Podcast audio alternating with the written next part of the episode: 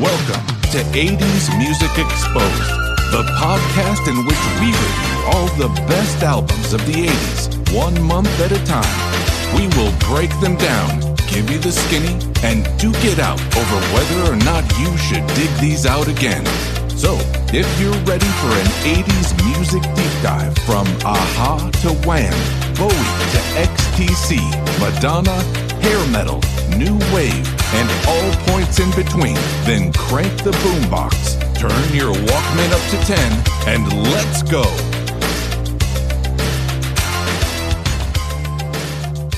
Welcome, welcome, welcome. I ri- ripped that off from uh, John Oliver. Can I hit the desk too?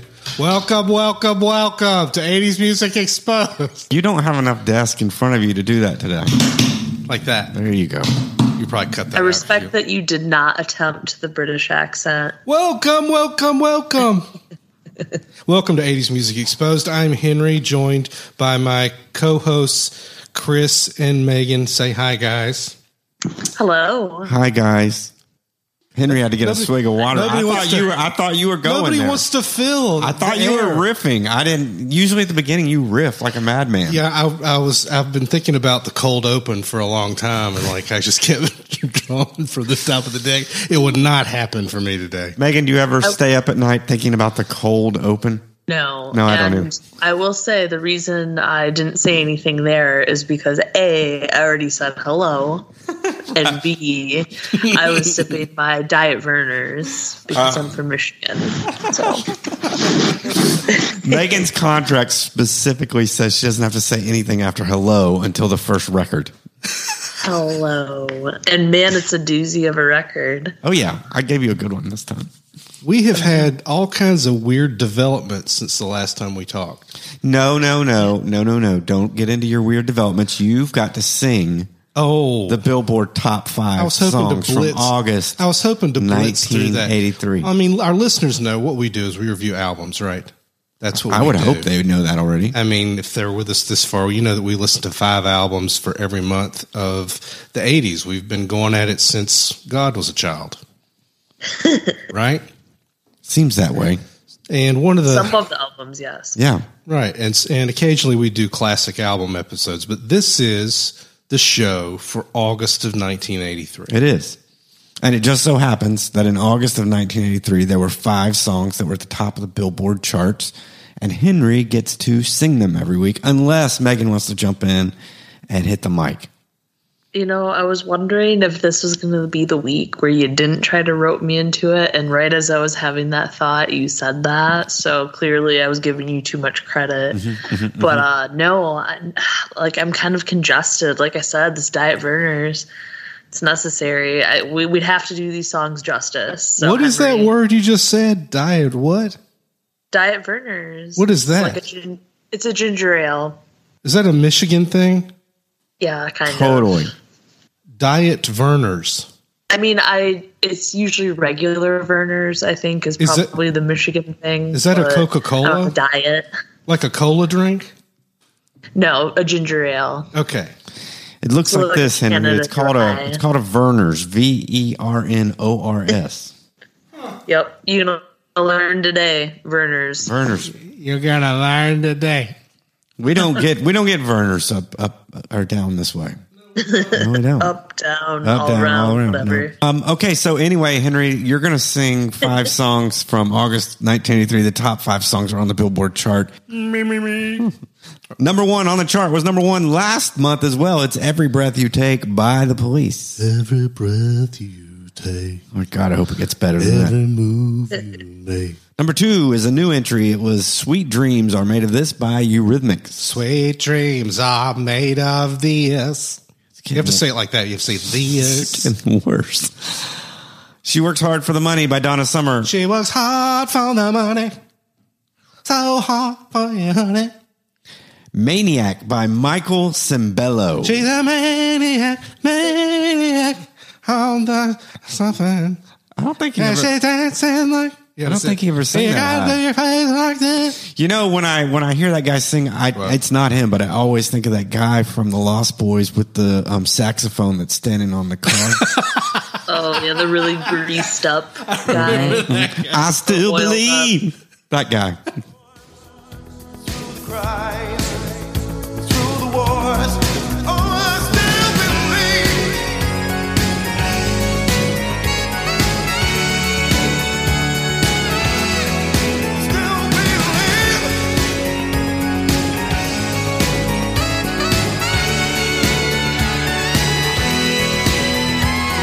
Number five is uh, "Stand Back" by Stevie Nicks. Stamp act, stamp. It sounds like when you're singing, it sounds like you're saying stamp act.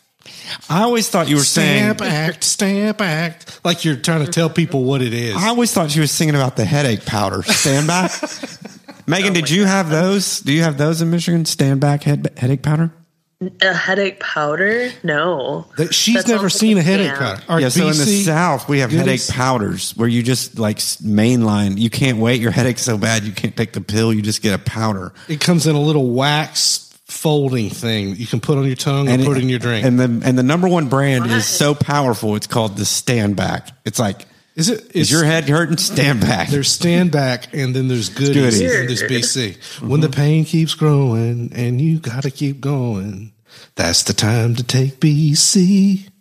That's the song. I've, I've never heard of that. But See, def- I mean, maybe it's a thing, but I've never heard of it. See, we're learning things about about the region. Education. We are. It's all Yet about another thing you came to 80s Very Music important Exposed for. Hey guys, Education. before Henry sang miserably that time, that was your worst, by the way. Henry, you were about to go into something about Yes. fan mail or something. Big news. We got a letter. The way you said big news right there, I'm thinking I'm going to put something underneath. Big- it goes, Big news. Can I should I big news from Livingston, Texas. We got an email from a guy. We got an email from uh, a guy that runs a a prison radio show in Livingston, Texas, who listens to our show. so, hold on a second. The guy emailed us from prison. So w- the way it works in jail is that you cannot, you can't have access to, I suppose, email yourself, but you can handwrite the letter and mail it to another guy who will email you. So we got an, an email from his friend Who's not in prison? who's not in prison, Okay. but the guy's name is Alan Rogers. Hi, Alan.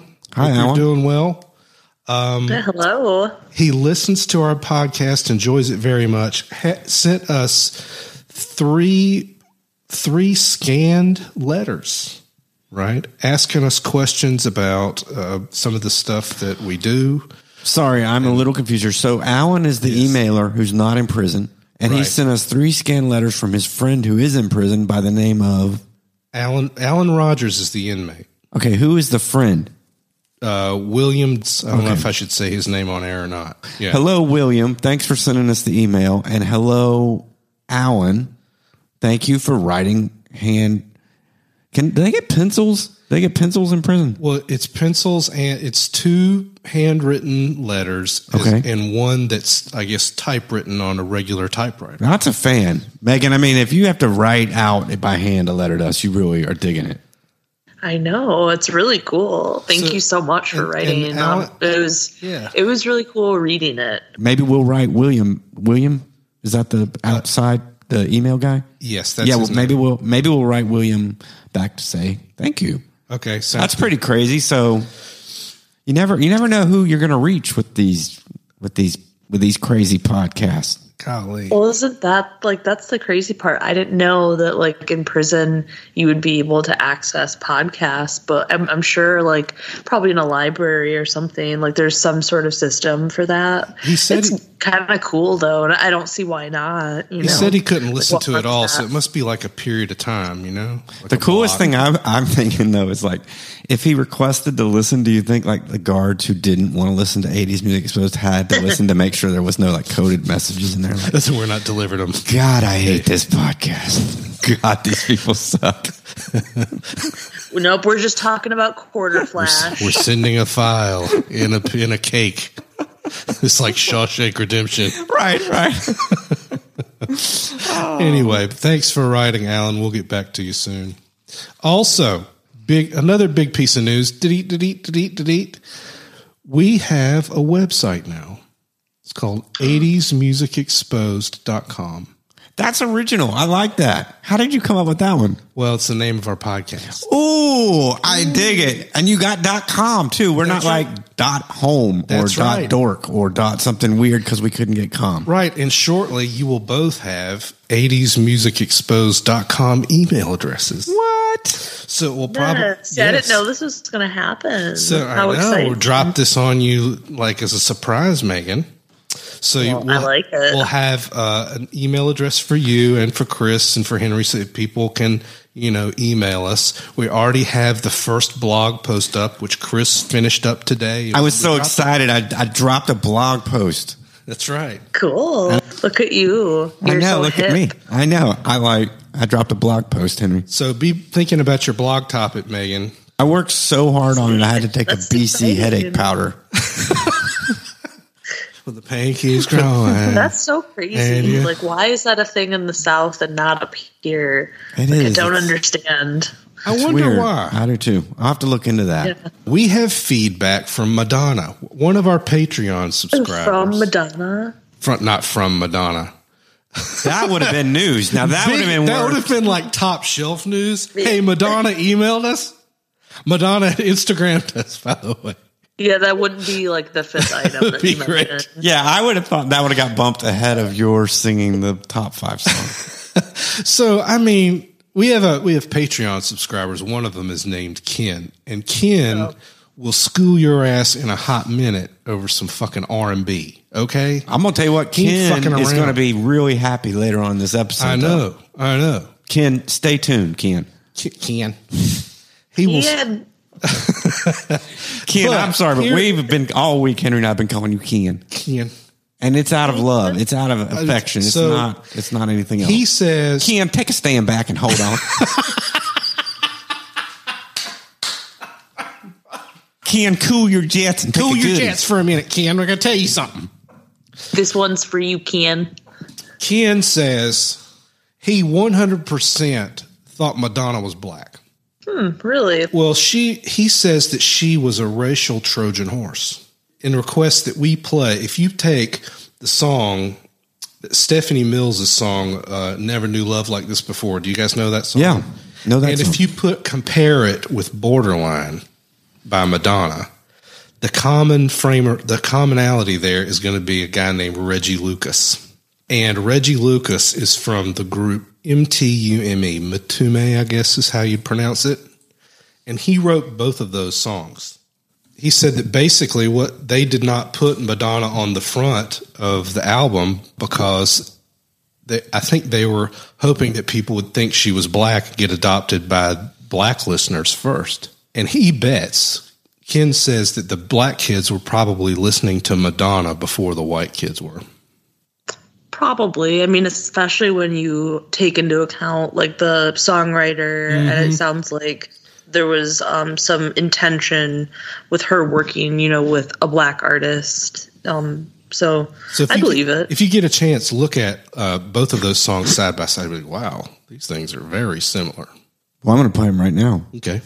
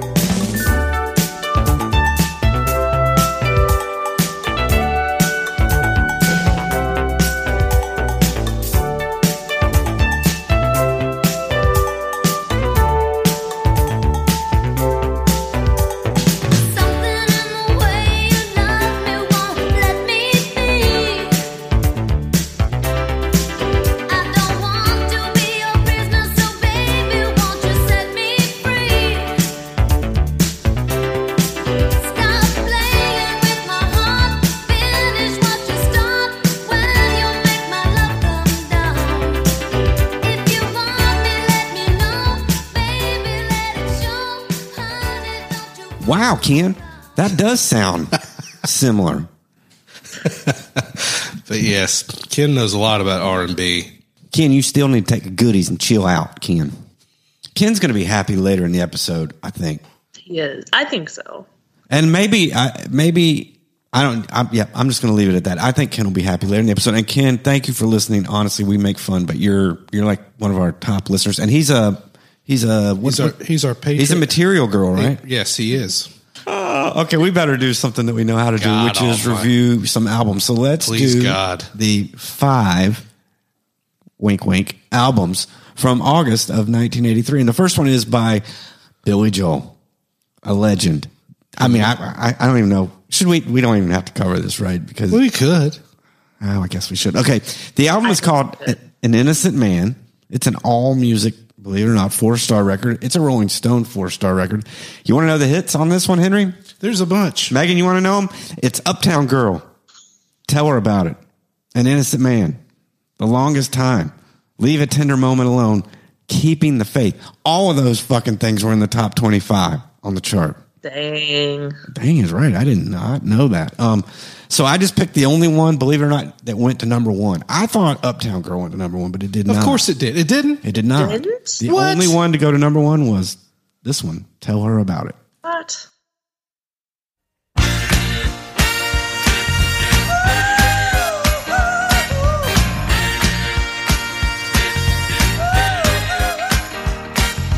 Listen, boy, I don't wanna see you let a good thing slip away.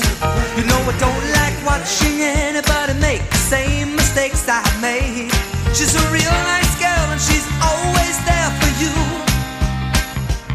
But a nice girl wouldn't tell you what you should do. Oh, listen, boy, I'm sure that you think you got it all under control. You don't want somebody telling you the way to stay in someone's soul. You're a big boy now and you'll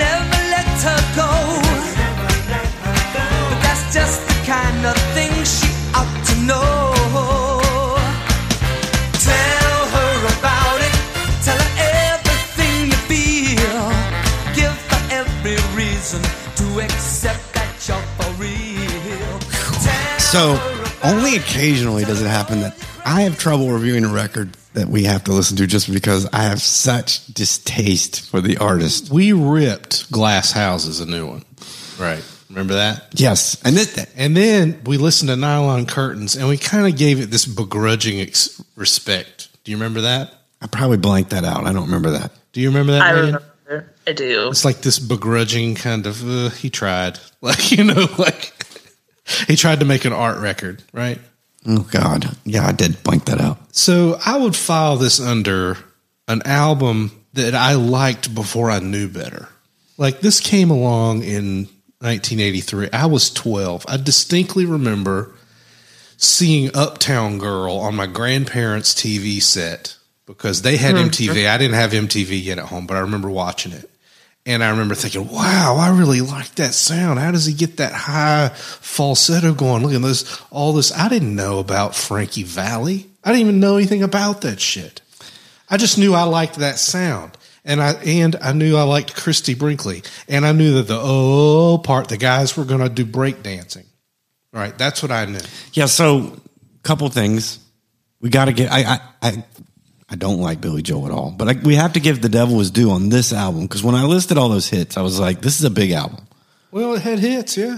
Big, more than had hits. I mean, there's not a lot of albums in the '80s that had six top 20 I hits know. on it. So But there's reasons why. this almost probably should have been a single album episode, but literally, I would have had to eat enough stand back powder to probably kill me to get through it. So started Oh, gagging come about on. halfway through. Well, But let me It's say, let me bring up, let me bring up this point, which is interesting for me, is Henry, and see see what you think of this. When we were kids, mm-hmm. videos were so new mm-hmm. that even if you didn't particularly like the song, you were just wowed by vid- like I love Uptown Girl the video because had nothing to do with the song. Now you you seem to geek out on the tune. I didn't give a shit about that. I was just I like did. Christie Brinkley, and it's a gas station attendant dancing around with the I like getting the in a limo. I mean, there was there was this other band it reminded me of that I hated the fucking band. I hated the song, but I would watch the video every time because I just was like videos. When we were kids, you just left MTV on all day, no matter what they played. Yeah, I guess that's what I'm getting Yeah, at. it went on and on. With Dexys Midnight Runners. Yeah, and so I was wondering Right. where the breaking point was with that because at some point when it turned to the 90s, you were like, I'm not watching all the fucking videos on TV. You know what I'm saying? I think I do. Like you're saying, there's a time period where you just set it and let it roll, Because the medium was so new. Because it was like, holy shit. and you think that's why I like the song. No, I'm saying that's why I like the song. You sound like you really like Well- the fucking song. Well, I, it's hard to it, to I can't divorce the two in my head now. It'll always be those two guys breakdancing and Christie Brinkley and and Billy Joel dancing at the end of it. That's what it'll always be. But you know, but but now you know it's like unearned valor. You know, the guy basically ripped off every R and B person uh, in existence to make this record.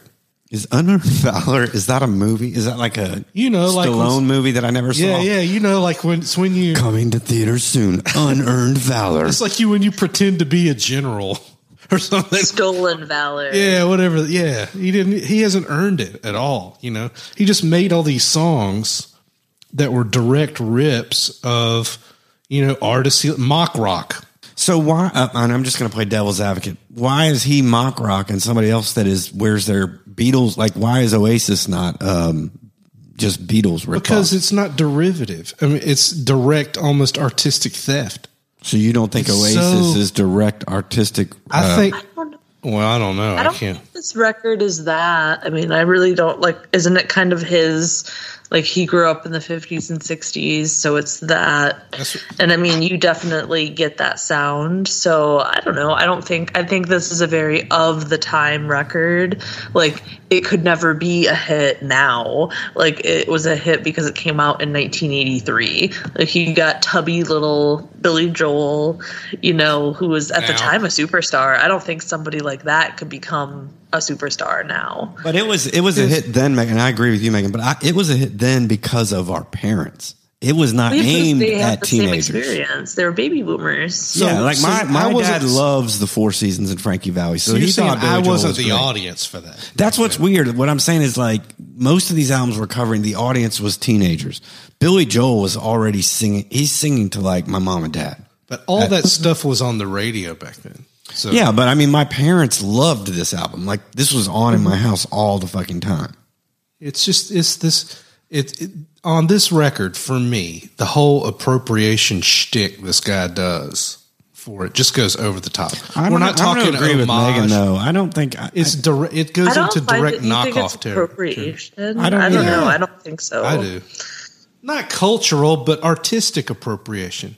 It's like Well, yeah, know, no, I, I know what you mean. I, I think it's like his homage or like his kind of tribute to that type of music that he grew up with. That's always. But at the least, at least you know his influences, right? Like, like some of these bands, like we we cover these, like J. Geils band. Like, who the fuck did they listen to? I don't know. Or Loverboy, who they listen? At least we know Billy, uh, Billy Idol, Billy Joel listened, like who he listened to. Yeah, he likes doo wop. He Yeah, likes. and he did a whole record with like zero drive, zero innovation at all, and decided to knock off all those guys, and didn't really provide to me like. But is it a knockoff if it's like an original song, mm-hmm, mm-hmm. but it just sounds similar? I think I it's, don't know if it's it's, so tethered to their distinct thing, each one individually. It's not like he made a cohesive whole here. I think that's a hard argument to make because I mean, you would say that the Beatles would tell you that they're just Chuck Berry ripoff. He ripped off his betters. That's what he did. so did the Beatles.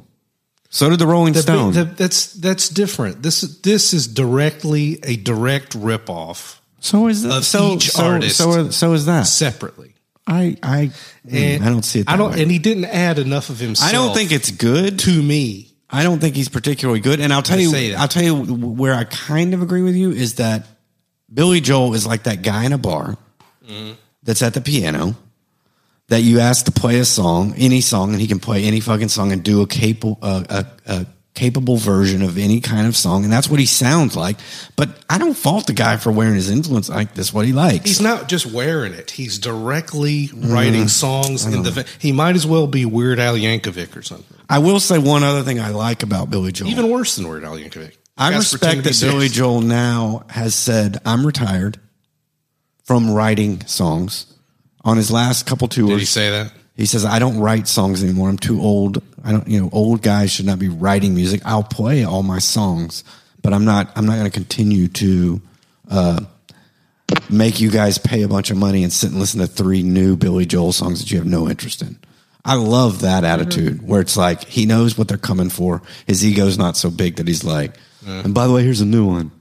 Yeah, I don't know. like, I Fuck you. I don't want to hear I, anything. really, I, I Play like Allentown. Billy Joel, and I like this record. I don't know. I think it's like I said. I don't think it's necessarily intended for me, and it was very of the time. But I like it. I I think he's a very talented artist. I mean, can't deny that. I, I can't deny the number of hits on this album and the amount of records it sold. And I can't deny, I got to, I mean, somebody liked it. Uh, All Music gave it four stars. Rolling Stone gave it four stars. It's just not for me. I always felt this was It wa- just for the generation um, before me because my, my dad very much connects with doo wop and Frankie Valli and Mm-hmm. standing around a garb, uh, uh, is it a barrel? A barrel on fire. Four guys standing around a barrel on That's fire. That's my going, vision of it. bop, bop, boop, bop. You know, that kind of shit. Yeah, I like that stuff. And Billy Joel's like right in that wheelhouse, you know, so in some of it. I'm glad that we all staked out a separate claim here. Megan's on the like side. You're, Chris is more in the middle, and I'm like, burn this thing in a trash can. I'm I'm a burn it up guy, but I just feel I'm like your reasoning's wrong. I just think your reasoning's out of whack. Disappointing. That's uh, that's that's two thumbs down, and it sounds like a thumbs up, Megan, right? Oh, definitely a A thumbs up. A hard thumbs up. Moving right along to orchestral maneuvers in the dark. Everyone calls it OMD. The record Ah, yeah. we listened Yeah, to totally. was called Dazzle Ship. And we're going to play part of a song called Genetic Engineering. This is an all music four star album, by the way. Yes, that's right.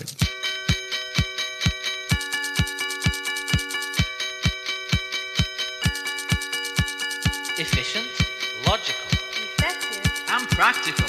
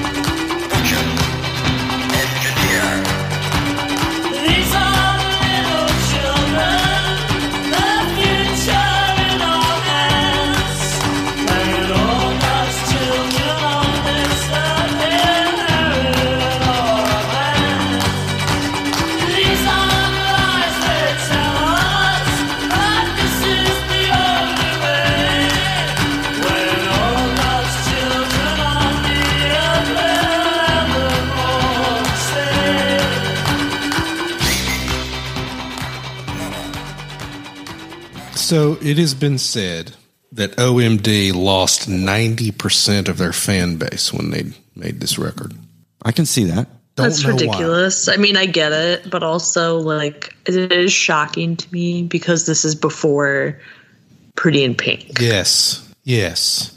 It's before that. Go back. They're not that band yet, the the, the smarmy cheesy band yet, right? Smarmy cheesy band. That's a good way of describing I mean- it. But yes, The reviews were fucking scathing on this album though from back then. They hated it. The critics hated it. It sold they only sold like 300,000 copies compared to Architecture and Morality's 3 million copies. So my eyes have been completely opened by our podcast again Mm-hmm. because Architecture and Morality was not the album I expected it to be. Not me it was either. much cooler, right? Yep. Um, I guess I was one of the pretty in pink guys. Thought OMD was a Mm, So did of I. I just I mean I this fucking record is a goddamn art record. I know. Like ballsy as fuck. I'm reading. I'm, I'm reading multiple reviews as I'm going through listening to this thing. People comparing it to Kid A. Now This is Kid A before Today. I I didn't. Obviously, they weren't comparing it to Kid A back then. If they had been, it would have been fucking amazing. That's why my mouth was because. Kid A wasn't out. Um, but what I'm trying to say is, these guys were taking. I would I would put forth they're taking a bigger chance than Radiohead because people expect Kid A from Radiohead. Mm-hmm. These guys, fuck, like they were the real fucking deal. They were. and I I I love this. I found this completely enjoyable. But but I but I, I I wonder if part of that was because I had them in my brain as this other thing, and they're they they weren't so far that we've listened to. Now maybe they turn into that. You guys are saying they turn into that. Well, it's like was I think it's either kind of like eighty six like I've is when known they Mm-hmm. them for such a long time, like too. So like I've always kind of known them as alternative. Isn't it- So like even the poppier stuff, it was like I don't mind that though either. if you leave right. That's the one. Yep.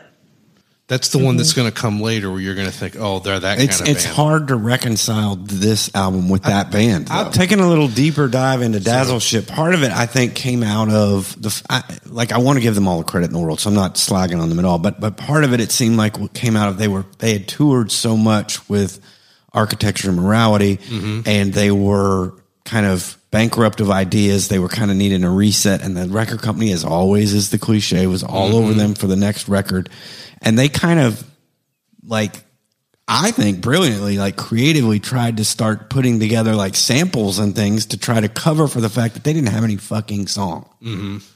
And came up with a great record. Now, I bet they in their heads look back and go, we weren't doing Kid A. We just had no fucking ideas.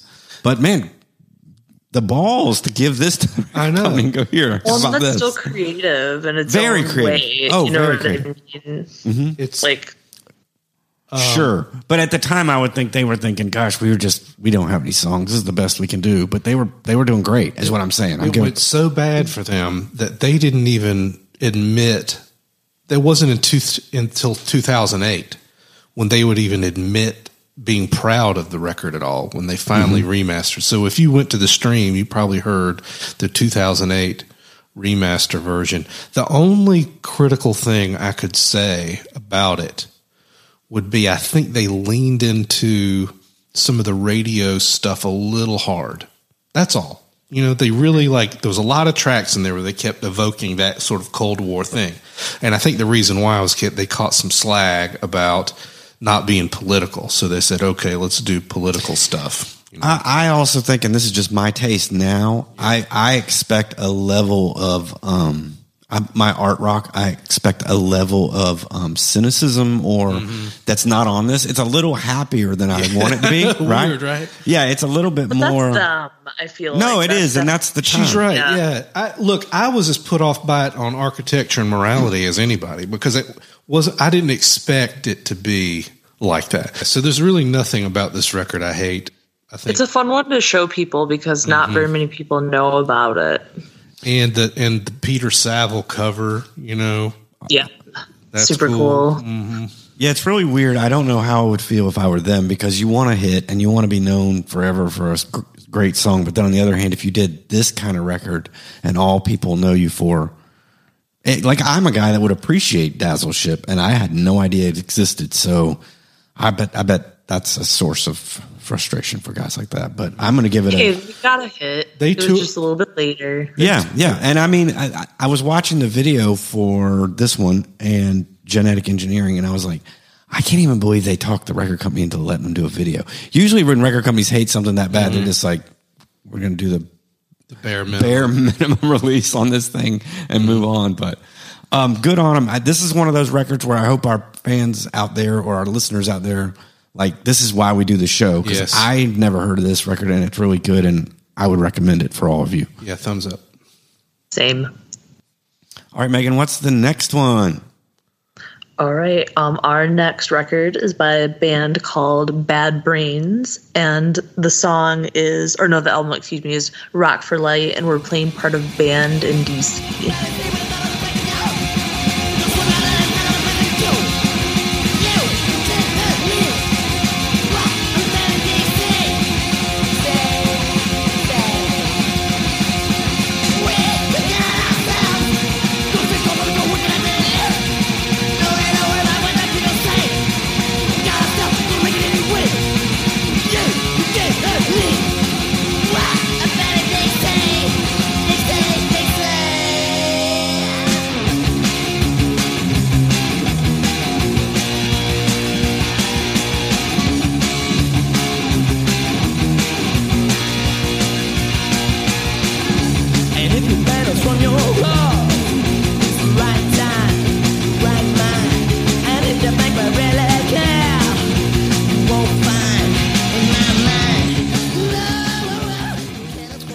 Okay, Bad Brains. So, man, when we were in the '90s, Bad Brains, we loved Bad Brains. Yeah. I thought they were great, and I, and the thing I've always liked about Bad Brains is they're like five bands in one. Like they're they're a thrash band, Thrash, they're a ska band, reggae. they're a reggae band. Yep. They do like to me. They sound like a band that Henry and I liked as kids because they were like it, uh, Living Colour. Like oh, they could they could do like heavy rock. They could do all the shit. And then there was a period there, and I can't. I don't think he was on this record, but when they had the singer who was in a wheelchair, in a wheelchair. Yeah. the guy was fucking killing it, and, you're just like, man. And this Brains. record is kind of all before that, you know? It is, but it's interesting how all the styles were on this record, Yes. and then I didn't know this, but Ric Ocasek produced the record. Yeah. Yeah, which is, I mean, he was actually he produced a few big records, but this one was probably one of the biggest ones I Mm-hmm. Right. feel like he produced, which is crazy. Yeah, and it's great. I almost feel like I can hear him sequencing it too, because you, you'll get two hardcore songs in a row, and then all of a sudden they break into a slow like reggae song, and it's kind of cool because you don't think of you don't think of hardcore guys as being able to play their instruments, No. and these guys can really They were jazz. can though. really play. Like, yeah. Before they did this, they were a jazz group, you know? It always made me respect them more because it's almost like they're not they're not a thrash band because they or or like a hardcore band because they have to be. They want to. They be. wanted to be. Also, you know, we reviewed Metallica or something on, a few weeks ago. These guys back then, you brought both to the table if you were in hardcore. You were you brought Metallica and Bad Brains together. Mm-hmm. It wasn't until later that the, that the things started separating out. You know, you guys listened to the probably the remix that Ocasek did with the bass player uh, Darryl Jenifer was his name. The record's like hardcore, hardcore, hardcore, uh, reggae, hardcore, dub, or something like that. hardcore rock and then yeah, and then like hardcore again. Yeah. And so I guess you'd call it flash, uh, thrash metal. I mean, it's hard to call. That's what's so fun about this record. It's hard to call it anything. I mean, there's Yeah. as much of all the different things on there. Um, and again, but that's what to me was super interesting about Bad Brain. I liked HR's voice on this one a lot. Like the, he would go this shriek. He wasn't afraid to make his voice stretch and do weird stuff. Yeah, and I always, I always, I think Bad Brains to me always brought a level of fun to it that wasn't always there with thrash bands. Uh, thumbs up for me on this one. Yeah, another thumbs up. Big fan. Same, definitely. Cool beans. Make quick work of that one, guys. Let's uh, talk about another. Well, another rock rock band, a different kind of rock rock band. ACDC, Flick of the Switch. We'll put this under shit we like. We'll play uh, part of This House is on Fire.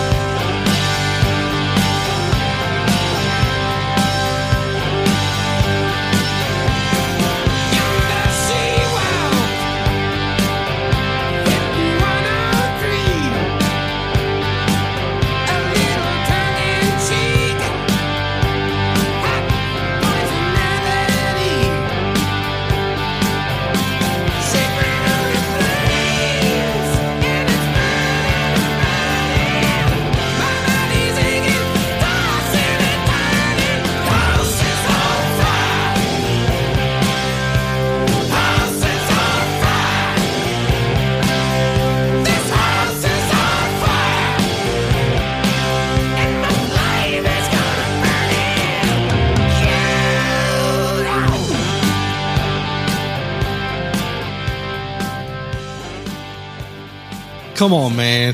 You got to be liking this. They're both staring at I mean, me. ACDC is fun. You can't deny it. So this is the record that I left ACDC as a kid. Why? Well, I couldn't figure it out as a kid, but I think I know now because to me there were always two ACDCs. There were there were ACDCs. There was Bon Scott ACDC, mm-hmm. which was Yeah. rock, almost punk rock. Sure. And then there was the Brian Johnson, that's his name, right? Uh, Back in Black, um, for those about to rock, Yeah. ACDC, Right. Which is which is like Mutt Lange. Right. This is this is that without Mutt Lange. Yeah. and I don't like it. See, I, I'm I'm not with you on that. And I'll tell I you why. love- Because they, they were trying to get back to Bon Scott ACDC, Yeah. and they forgot Bon Scott. This Johnson dude can't do the raw. Like I'll, I'll- every even as a kid, when I heard Flick of the Switch, I Mm-hmm. just wanted to go back and listen to um, one of the like High Voltage because Bon Scott sounded like he actually crawled out of hell. Yeah, yeah, yeah. I hear it. Just that high, you know that crazy fucking voice. high end part. And yeah. Brian, but, but anyway, I, I I like Back in Black. I like For Those About to Rock. I always, as a kid, questioned why I didn't like Flick of the Switch, and I thought going into this I was going to like it. It just sounds kind of like For Those About to Rock Part Two, Yeah. and not as good. I just enjoyed being able to hear the Marshall for a change, like without all the reverb and crap. Yeah, they yeah, yeah, put yeah. on it. Like it, it. Um, I like the guitar without the reverbs. That song "Nervous Breakdown," you can actually hear the low rumble in the back of the cabinets, and I thought I was glad they kind of gave you a taste of that without the production, you know. But maybe the songs weren't there. Like that's what I'm thinking. Like would would it have better, been better if the songs had been a little bit better?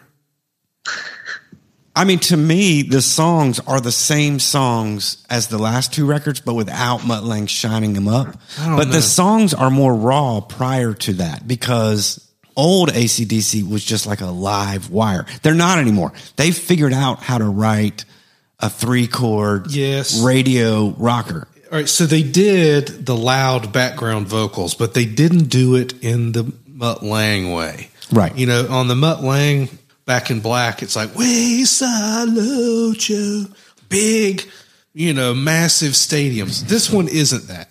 And, I- and it's And that's- not. It's not back in black. I black. think that's why I like it. I think I like it because it's like a completely different take. That's weird to say like You back know? in black is worse. No, it's not worse. It's just I liked this one because it wasn't because they didn't decide to do Back in Black too. To me, it sounds more like just a different flavor. Um, I mean, I feel like ACDC, it is interesting. Sometimes I even kind of forget about Bon Scott because, like, the ACDC that I grew up on was more like the Brian Johnson. I think that's his last name. Yeah. I apologize if it's not. So that's like Back in Black ACDC is what I'm so familiar with. So, like, maybe it's because I'm not super familiar with like Bon Scott uh, ACDC that I don't mind this record as much. Like, I mean, I think that they're super fun and they have kind of that is their signature in a way, is kind of just like the loose, hard, like rock and roll. And even with like Brian Johnson, they maintained that. So I liked it, but I mean, it's not anything that special, I don't think. No, and they lost uh like the ears of America didn't like this one compared to the two before it either. It, They wanted a stadium record. Well, you never Right. hear about this one, first of all. No, you it- know, like yeah, I I mean, about it. never- like I mean, really, this is the most I've heard about this album ever, and it's because we're talking about it and like you know covering it. yeah, again, I if if if I want my raw uh stripped down ACDC, give me high voltage. Yep. And if I want my Brian Johnson ACDC, I'll take Back in Black over this fucking thing any day. I, I like both flavors. Thumbs up for me. Thumbs down for Chris. And Megan's a thumbs down on it too, right? Yeah, I would have to say. I mean, I'm I'm not going to give it a thumbs up. I'd, I'll probably never listen to it no, again. that house is not on fire. I might. I think the house is on fire. You're so fucking weird. You're the only guy that's going to listen to Flick of the Switch. That's not true. All right. Hey. Good, good on you. Henry. Oh yeah, I was going to say there's definitely others out there. Oh, for like, sure. yeah. I know. All you flick of the switch heads come and talk to me. Get your custom email. let's not let's not get it too far, okay? let's not go too crazy here. All right, Megan, why don't you take us to the next one? Oh, yeah, yeah, yeah. So, um, it's by XTC, a band that I always want to enjoy more than I actually do. But the album is Mummer, and we're going to play part of Love on a Farm Boy's Wages.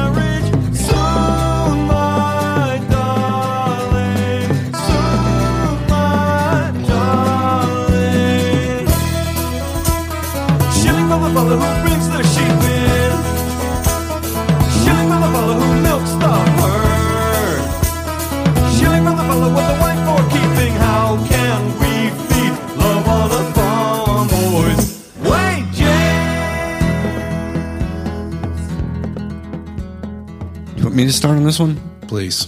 Just listen to English Settlement You know, it's um it because it's just outtakes. It- to me, it's just kinda- outtakes of so English what is Settlement. what does pastoral mean? I mean, really? Like the record company didn't like this record as much because they thought it was. What does it mean? Well, English Settlement was pastoral. I know, but what does it really So mean? I think in the context of XTC, if you listen to what they put out before these two records, it Right. just means there's literally samples of birds tweeting and in the breeze, and they're playing acoustic instruments. so more acoustic stuff, more laid back. And they called it English Settlement, which is like out on a farm, Farm and like, boys' wages and farm. know. Yeah, it's all like all. It's like they went back to the 1800s or something. It, it's interesting though. Like the, the drummer was like, "Fuck it." Quit at this point, which I love. You know, like Henry and I, Henry and I have been in bands for our, our entire lives. There's two kinds of drummers. There's the one that's just like an athlete who's really not like, Right. and those are the guys that are like this guy that's just like, we're not playing live, and these songs are fucking pastoral. Fuck off. I'm fuck outta here." off. Plus, I'm gonna go work in a bar. They weren't touring, so Right, they were not gonna tour So, anymore. and these guys only get paid when they're you know Yeah. playing gigs. So he's like, "Well, how am I going to eat?" And I like what Megan said to intro it. Like, I want to like them more than I do. This is a fine record. It's very good. It is. It, it's, XTC didn't make a bad record, so it's splitting hairs just a little bit. Well, and then I- like I, I was trying to make the. I don't know. If I'd not ever heard English Settlement, I would be like, okay, this mummer's pretty good. But- yeah, but you know, but in comparison, you're comparing it to like And I hate to take all things back to ACDC, but it's the same with fucking Flick of the Switch. Why listen to that when Back in Black is out there? Like I've only got Yeah, a that's- finite of time left Yeah. on Earth. I'm not going to listen to Flick of the Switch or Mummer. No, and I find the name Mummer kind Mm-hmm. of annoying. Kinda weird. I don't- I don't- So- not that that's important feedback, but I always want it to be Murmur, which is a great record, but I'm always looking at it like, oh, XTC did a Murmur. Oh, Mummer. Right. So everything about Definitely XTC Mummer. I love, but also this is the one where the barriers to entry kind of start showing a little bit, I think. Mummer, like English, like eh, US audiences are going to be like, what? Love on a farm boy's weight? What? You It's pastoral. It's, it's pastoral, not, man. that, it's like all that stuff is not quite. They're so English that people are, be, are turning the opposite direction. I think in the U.S. I, I, I totally good. agree. I totally And- agree. One thing that I, I did watch, But but be be happy because Skylarking is coming. is coming. Right? Skylarking's on the way. Yeah, they're hit. The big. Everybody calm down. But uh, I, I was watching that documentary they did about XTC a few years ago, and he was talking about the way that he wrote songs. It was very interesting. He he he writes them as if he's seeing them in his mind, like he could. On the on the documentary, they had him play a chord structure that sounded like mud in a puddle, and it did. It sounded like mud in a puddle. That guy, that's how he writes. What do they call it? Synesthesia, I think, Oh yeah. where you see a You- song yeah, you can like see in colors. sounds. Yeah. you know so that's one of the reasons why i think he was so good at, as a songwriter because he could do that My biggest thoughts on XTC are always like, what would they have been if he if he hadn't been able to continue touring? Like, I think they could have been much bigger. Like Skylarking was so good, but they didn't tour it. Mm-hmm. You know, was well, mu- and they had a couple of kind of bigger, not big hits, but I mean, they were played on the radio. for sure. So I mean, they could they could have been bigger, probably Mm-hmm. like almost like an REM level. I think. I do too. I, I have to say the next one is my least favorite, the Big Express. Yeah, it's have like a that it's like a concept record. i'll end up trying to defend that one too i guess but this is not, not this is not a bad one but No. um, it's just if if you're going to listen to xtc this shouldn't be your first one yeah, I'm gonna I'm gonna I, I hate to do it. I'm gonna give this one a thumbs down. i won't do that but I'm gonna give it a thumbs down. god you guys I'm sorry. you guys are killing me this this week And and and for all our listeners out there, if you think we're blazing through these, we kind of are because we are going to we are attempting to cover six records this time. Henry, why is that? That's because our Patreon listeners have challenged us with an extra album. And it is from a band called SOS Band. Told you, Ken. Told you, loves Ken. Ken. And the This record one's is for you, Ken. this one's for you, Ken. This is a Patreon pick. It's a Patreon A pick. Patreon pick for SOS Band on the Rise. And we're going to listen to part of a song called I'm Not Running.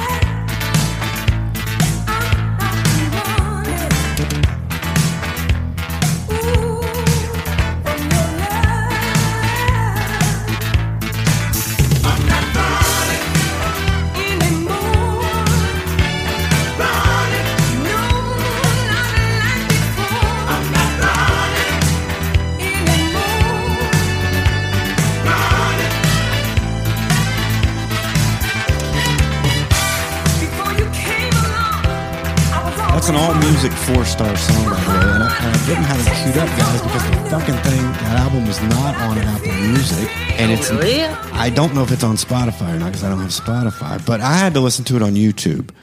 And That's where I listen to it. yeah, and so I'm just going to start off by saying, God damn, Ken, I loved this record. I thought it was fucking great. We it just shows us how little we know about R and B music. man. It does because this thing Yeah. fucking killing it. Yeah, yeah. We need to take some notes here about. I didn't even know these guys existed. Really, is that No, sad? I hadn't heard of them before. I knew the which song- is like, why is that? You Well, know, like, is it?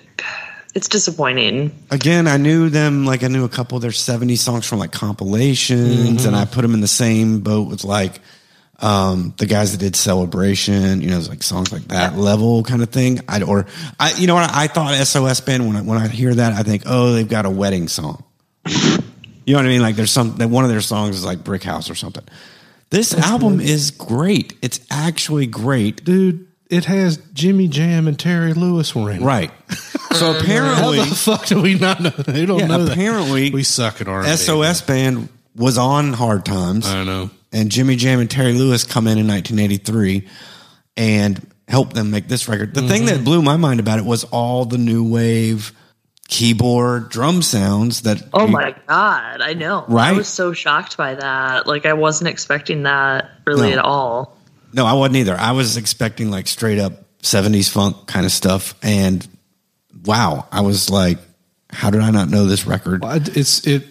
It's first of all, it's not on the streaming services. It's just the record's not serviced very well at all on the internet, um, and for reasons I don't even understand. But again, it's So- it's another it's another one of these albums that points out why I like doing this show because for me and for all our listeners out there, this is one you can put on and you're gonna be like, "Whoa, I missed this," and it's awesome. So, And I never yeah. would have heard about it in any other way. I don't think. No. You know what I mean? I really don't think, which is a shame because it's a really good record. It's super fun. It's high energy, even though it kind of has the slower songs. I don't know. I, I really enjoyed it. I put it on while I was cleaning the house and I was blown away by it. Yeah, it was great. Kian. Kian. Thought it was great, Kian.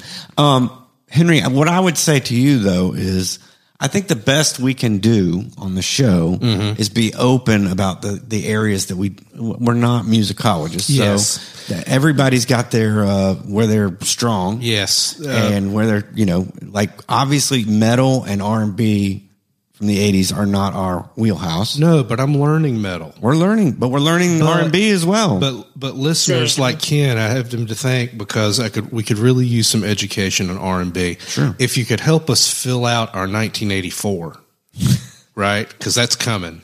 Ken, right? Ken's going to want to No, check. seriously. So That Ken, would be great. Ken, your homework is to go and get us some R and B records, some good ones from 1984 that we should throw in the mix. Stuff that we may not know about. Sure.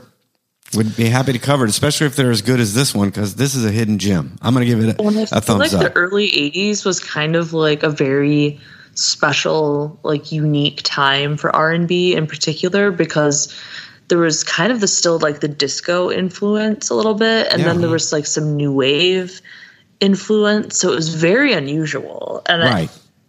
Uh, yeah and it's just like for some reason nobody ever really talks about it And for those of you who don't know, like Jimmy Jam and Terry Lewis actually came up in Minneapolis with Prince, like went to school with him and stuff. So they're coming, they're all coming out of that same, um, like melding new wave with funk and R and B at the same time. And it's really cool. I did, I just didn't know this was there. And it's like, wow, this, to me, this was as close to rivaling a Prince record as I've heard from the time. And I was just, again, shocked. I'd never heard of it. So Like two coasts, they worked on this thing. Yeah. Atlanta and LA. big, big thumbs up for me. Thanks. Ken. same Excellent. All right, so there we are. So now we're at the point of the show where we all decide what our pick is going to be. What is the one that we're then that we're saying is the best? I, this is tough for me. It is tough It was not tough for me at all. I'm going to go with OMD. Okay. Wow, I didn't think you would do that. I thought you were going with flick of the switch. Funny. So I'm torn between I'm I'm torn between On the Rise by SOS Band and Dazzle Ship by OMD, But I think I'm gonna have to go with Dazzle Ship just because I really I love this record and um I've introduced it to like a couple of people and it's always fun like hearing their reaction. Oh, So you like? I love it when I turn somebody on to something they didn't know about. yeah, it's real because nobody It's ever shit. like they Uh. all think of like them as like the cheesy kind Uh-huh. of one hit wonder. I would say a lot of people consider them. So it's like no, that's not really what they're like at all. It's cool. Uh, I'm going to go with On the Rise, like hands down. Yes. Blew me away. Um, Somebody had to pick it because yeah, it's it, that good. It was easy for me because I, I mean, I, I literally had to like sit down when I was listening to it. I was working and I have a stand up desk, and I was like, I got to find a fucking chair. fuck is this record? well, it's especially great when you're not expecting to like, or I guess you don't really know what to expect, and when you do get blown away like that, it's cool. yeah, And it's notice great. to the streams, like get these guys on the big platforms. Get them on Apple Music. I went Say- to- Yeah, what's I went- the deal with that? don't like, I wonder if there's a reason for it. I went instantly to Discogs and bought the the vinyl. Did you really? Yeah, because I was like, I gotta have this. I gotta have this playing in my house. This is great. Damn straight. Don't want to have to go to fucking YouTube, which I don't even understand. But that's a whole different episode. Yeah. Thanks to uh, thanks everybody, and thanks particularly to our Patreon subscribers who clued us into that. Thanks for joining up with us and helping us keep the lights on. If you like the records we're choosing, please consider subscribing to the pod, and uh, you'll have our newest content downloaded to your device. You can review us on Pandora, Apple Podcasts, or other platforms like Stitcher. Do I even mention Spotify anymore? Should I? I'm gonna. We're not doing Spotify. Is that the no no now? We don't say Spotify. I mean, I I have Spotify still. So yeah, so if you're still doing And I use it Spotify, every day. I'll get you a link in there. Um, if you're still using it, you can chat us She up. only uses it for Rogan. Right, right, right. I she, know, she only I'm not a Rogan head. she only listens to. Okay, That's why she only listens it. to Rogan. You can't get. It's now the time for me to announce our Spotify hundred hundred million dollar contract yes, right. exclusive. Where do I sign? Where, where's my, Website set I listen, I listen to Joe Rogan million. every day if they gave me that. All it took was the website. where do I sign, motherfucker? Uh, anyway, so, I would, yeah, a hundred million. Mm. Yeah, I would sign me up. You, could buy a whole lot of SOS vinyl. That's, That's right, right. That's right. You could chat us up, ask us qu- uh, questions even on Twitter. You can go to our website now at www.80smusicexposed.com. You can also email us. For right now, email us at 80smusicexposed at gmail.com. We'll come up with another more um, professionalized as we make iterative changes. We're getting better, more professional, right? Um, still got a little edge to us, I think. You leave us a voicemail on SpeakPipe. Uh, my Twitter handle is at Hank G. Chris, what is yours? So like YouTube, if you if you fall asleep and leave it on, Yeah. every time I wake up, it's talking to me about like how Joe Biden like drinks baby's blood. Mm-hmm. I The was algorithm doesn't make sense. I was so. trying to watch an XTC video and I fell asleep. It was a mummer video. Mm-hmm. Next thing I know, it's telling me about Joe. Why? What is going on with YouTube? It, I've it's never algorithming had your YouTube ass off. Go to that kind of a video. I'm just going to stick to Twitter where I'm at TCI Duke. And all I Um, all I see on there is sports and music. That's all I see. sports and music. That's it. What more do you need? I don't. I don't need it Um, anymore. I don't have a Twitter because Just- I just don't. She but doesn't. my Instagram handle is bastards of young 92 and uh, Henry, I think you forgot one other method of reaching out to us. Ooh, What did I? What did I forget? Uh, sending a handwritten letter from prison. That's Oh, right. boom, right. boom. You could also send us a handwritten letter and scan it and email it to us. boom. Boom. Only if you're in prison, though. We're going to have to have an intermediary scan it to us, but Yes, it's it true. can get to us. It can happen. Mm-hmm. Thank you. Really win.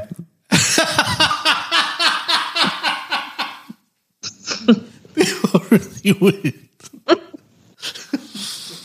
You would. oh, uh, Chris. Yeah. Megan, guess mm-hmm. what? I made you a mixtape.